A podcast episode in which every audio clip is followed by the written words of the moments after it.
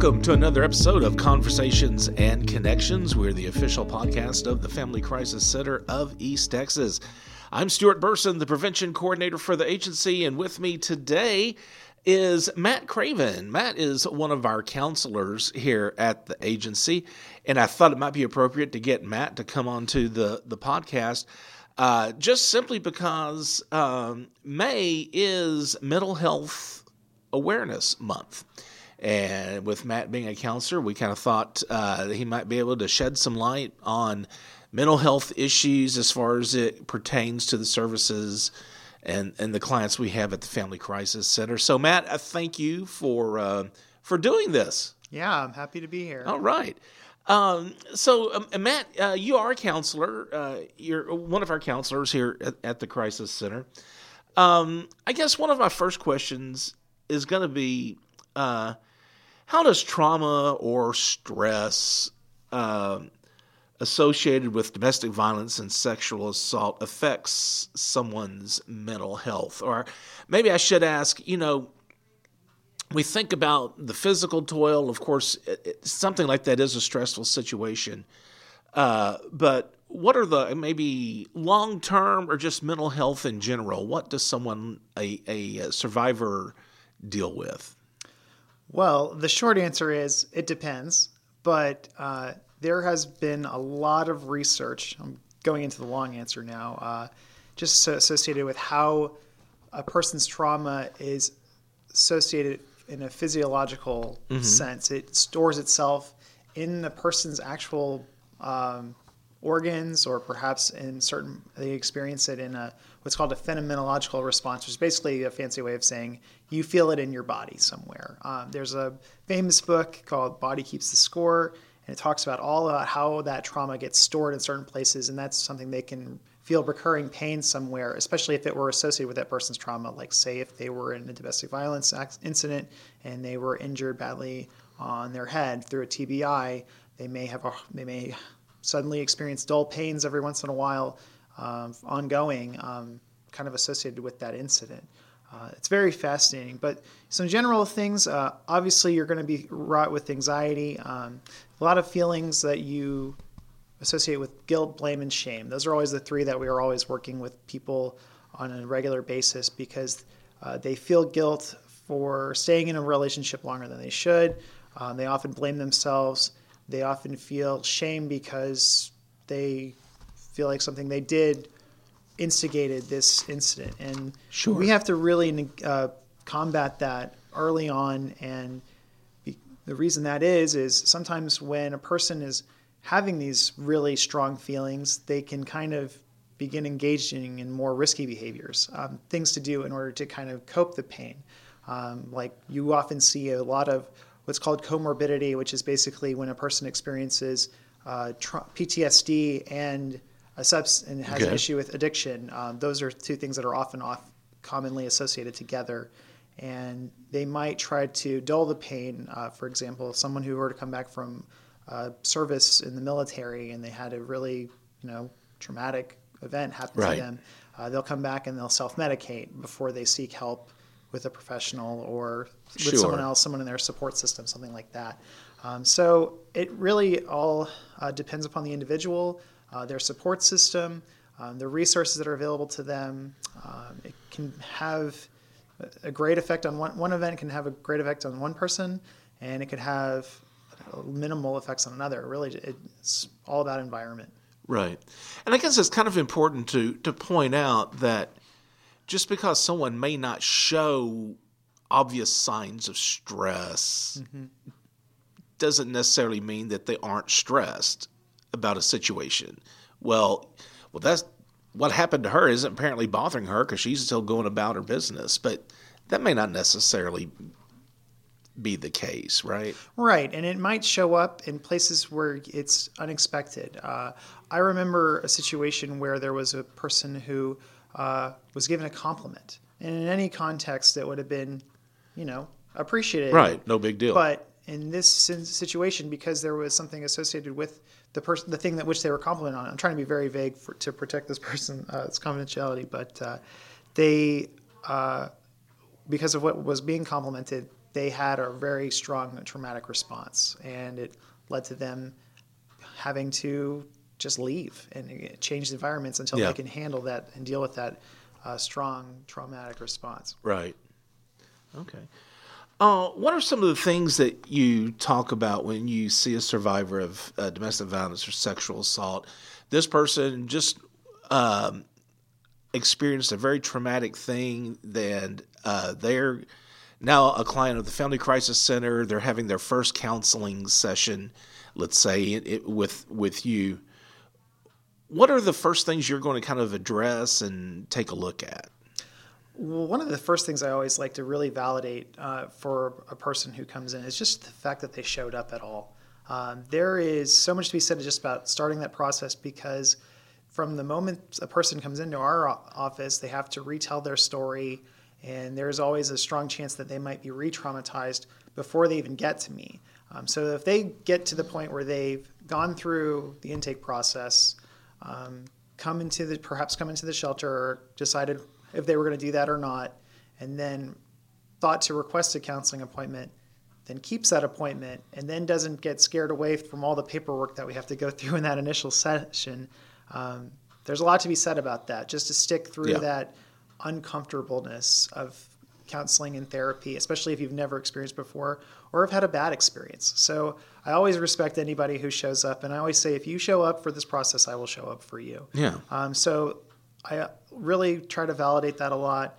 Um, I often ask them a question about, you know, change and talk about. We talk about change often, and I realized, you know, that you may not be interested in change right now because oftentimes when a person has made changes, they've not worked out very well for Yeah. them, um, especially in a really dr- uh, traumatic relationship or one that had a lot of either domestic violence or sexual assault. So um, I always ask them, you know, now how do you want to change for you?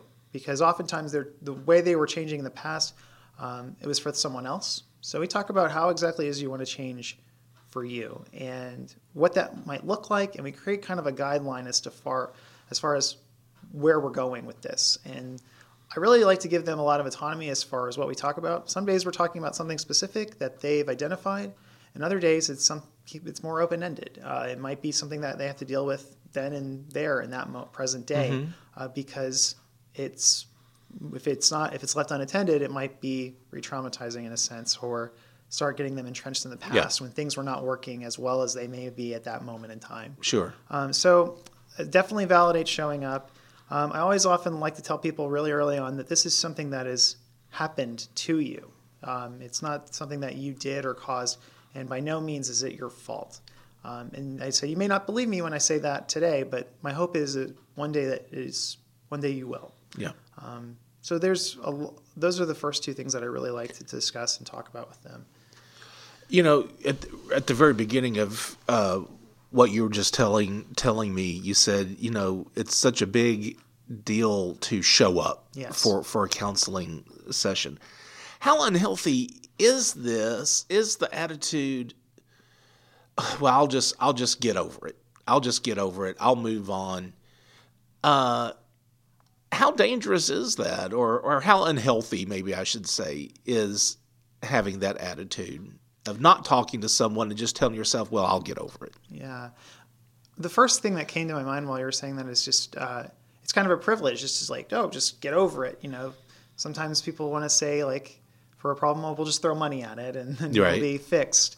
Um, and some might, might make that argument. And if that works for you, then by all means, go for it. Yeah. But unfortunately, the populations we serve, they don't have that privilege to just say, oh, I'll just get over it and just go about their daily lives because there's often dealing with a whole lot of ex- other external factors that are associated with their trauma, and that may be how their life works. And we have to kind of sit down and evaluate. You know, maybe you might want to work. Your, you might want your life to work differently, and we talk about what that may look like. Um, I emphasize, you know, we have. There's no going around trauma. Uh, Yeah. There's no going over it.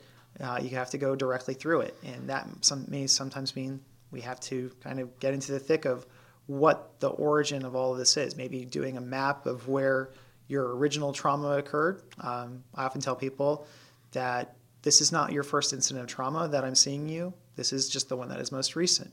Um, but what happens when a person experiences trauma upon trauma upon trauma? Maybe they said, I'll get over it the first time. And Yeah. then they did, and they were able to because they were young and they were resilient. They're still getting uh, the, le- the way of the land, lay of the land. But what happens is those things, the more unattended to they are, the worse it becomes. And then that last one, usually about the time when I see them, it's just so overwhelming that they just don't know what to do anymore. Yeah. Feel completely helpless. And um, I let them know that that's okay. This is a very normal, just try to normalize that. Um, and I really like to see how we can address these things without the risk of re-traumatizing Yeah, them because that is sure. always a risk we run uh, when we talk about things um, we do i do a very uh, active job of not trying to create a situation or or a scenario where there that could be traumatizing Mm-hmm. um, so we talk more about the feelings and i always let people know if anything gets too crazy or just get too overwhelmed by something we can stop we Yeah. there is no uh, issue with saying or saying we have to do something. It's at your own Mm-hmm. pace. We call it a challenge by choice uh, scenario. So Okay.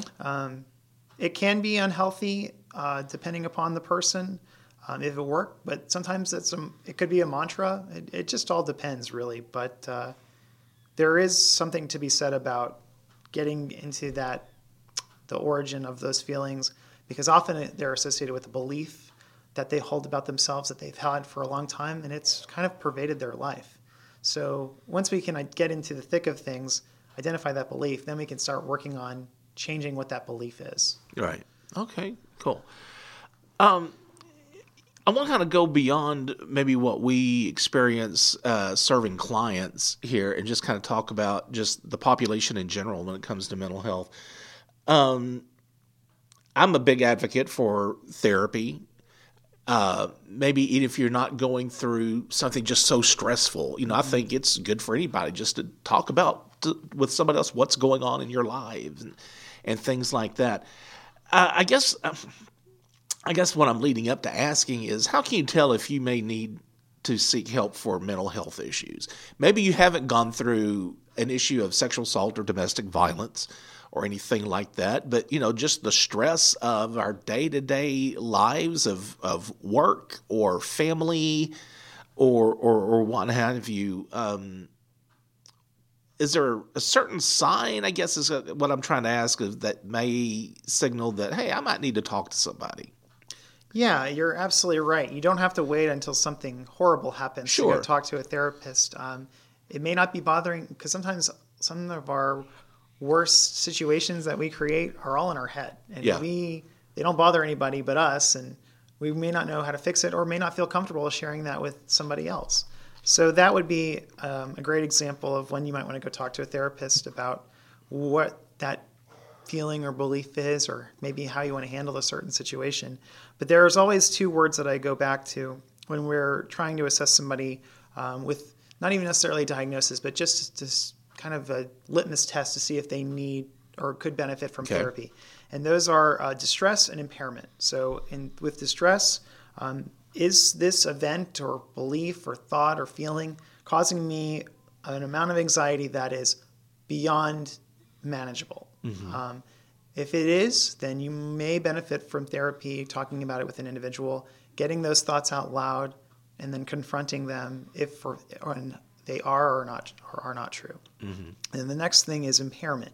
Um, if this feeling, thought, or belief or event is affecting my performance in other aspects of my life, is it taking away from my personal relationships, either professional or personal?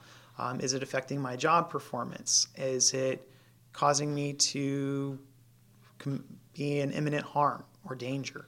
Uh, if that is the case, then you may also benefit from therapy. It can be a combination of any of those two things of distress or impairment. But those are always the ways we really would encourage when we would, might encourage somebody to consider therapy to address that issue. Okay. All right. Um, I want to go back to where our agency, the community our agency serves, which is in a, a rural area of, of East Texas, how is therapy embraced here? Is it embraced? Do you think the average person here that lives in rural East Texas uh, would be accepting of therapy if someone suggested that they go see a therapist? Or does it still have that stigma that uh, may not be very healthy?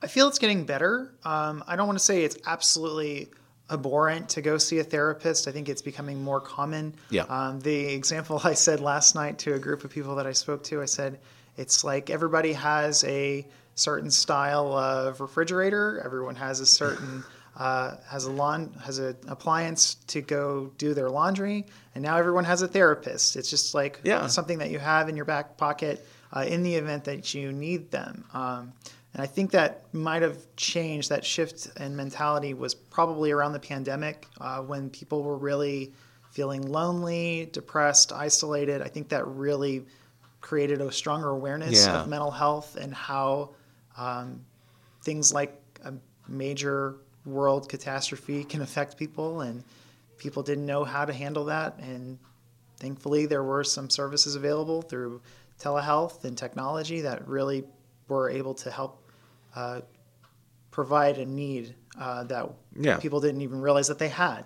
Um, in a rural town, uh, everybody kind of knows where the therapist's office are. Uh, they might see if, let's say, you were parked out in front of a building and you were going there, and someone who were to see you, they may then know. You may, everyone very well may know that that person is indeed going to see a Yeah. counselor. Right. Um, I know I can visualize one office that I know it's very much it's very visible. It's right on the corner of a of a major street here in town, and it's kind of a standalone building. So there's no uh, debating. Oh, that person's definitely going yeah. there. Um, yeah. So uh, I think that's something that is always going to be uh, stigmatized as far as mental health, um, seeking help, uh, and that de- really depends upon uh, cultural aspects and cultural perspectives of how people view therapy, and um, could also be where a person is. Um, unfortunately, sometimes a person has experienced so much that they have nothing left to give, and uh, we have only but hope, and we can only try to encourage them. But sometimes a person may very well be so far from therapy because they are such a risk to themselves or to others, or engaging in a behavior that they're not wanting or willing to change. Yeah. Uh, but we have hope that we can try to provide services, make them accessible, uh, try to normalize it as much as we can so that if and when a person uh, who has been reluctant to try therapy in the past um, might be more open to it in the future. No, I always say no one needs counseling, but everyone, including myself, therapists have therapists, and those therapists have therapists, um, but everyone can benefit from it in some way. Yeah, yeah. Uh, so how can the layperson who's not a therapist, the average the average Joe uh, out there, how can they deal with stress in their lives? If maybe they're it's between therapy sessions, and I'm not saying they can do this instead of going to a therapist. Yeah. But just dealing with the day to day stresses of life, what can we do as individuals to kind of cope with that? That's a great question. So I'm a big advocate for self care, uh, but it's also kind of become a buzzword now that everybody gets it gets thrown around in social media and things. Um, so I'm trying to find another term for it. I usually say self advocacy um, or just being selfish versus being self centered. Okay. Um, and that's essentially, you know, prioritizing your own needs uh, in a systematic way so that you are the best version of yourself to assist other people. Yeah. I think often we think about things the other way around, but I always go back to this analogy of um, if you're on a plane and they give you the pre-flight instructions, when, when and in the in event of an emergency, when the oxygen masks are deployed, it always say to assist yourself before assisting somebody else. Um, because though we may want to help other people and we may have a lot of hats and roles that we play, um, we're not going to be the best assistance to somebody if we're Right. not in the right headspace to do so. Sure. So I always say, really advocate for yourself. Uh, be active. Have engage in interests, hobbies. Get outside. Spend quality time with people you love. Um, kind of make sure you, you there's other things that you can do. Yeah. Uh, you know, take make sure you're kind of sound on all fronts. Right. Okay. All right. Uh, Matthew Craven, one of our counselors here at the Family Crisis Center. Matt, thanks a lot. Take some time out and, uh, and talking about this. Well, thanks for having me. All right. So if you feel like you need our uh, help at the Family Crisis Center, if you feel like you're in need of our services, we do have that 24 hour day, seven day a week hotline. That number is 1 800 828 7233. Also, be sure to subscribe to uh, Conversations and Connections. You can do that via Spotify, Apple Podcasts, Google Podcasts, pretty much any podcast service of your choice. And remember, be the voice, if not for you, for someone else.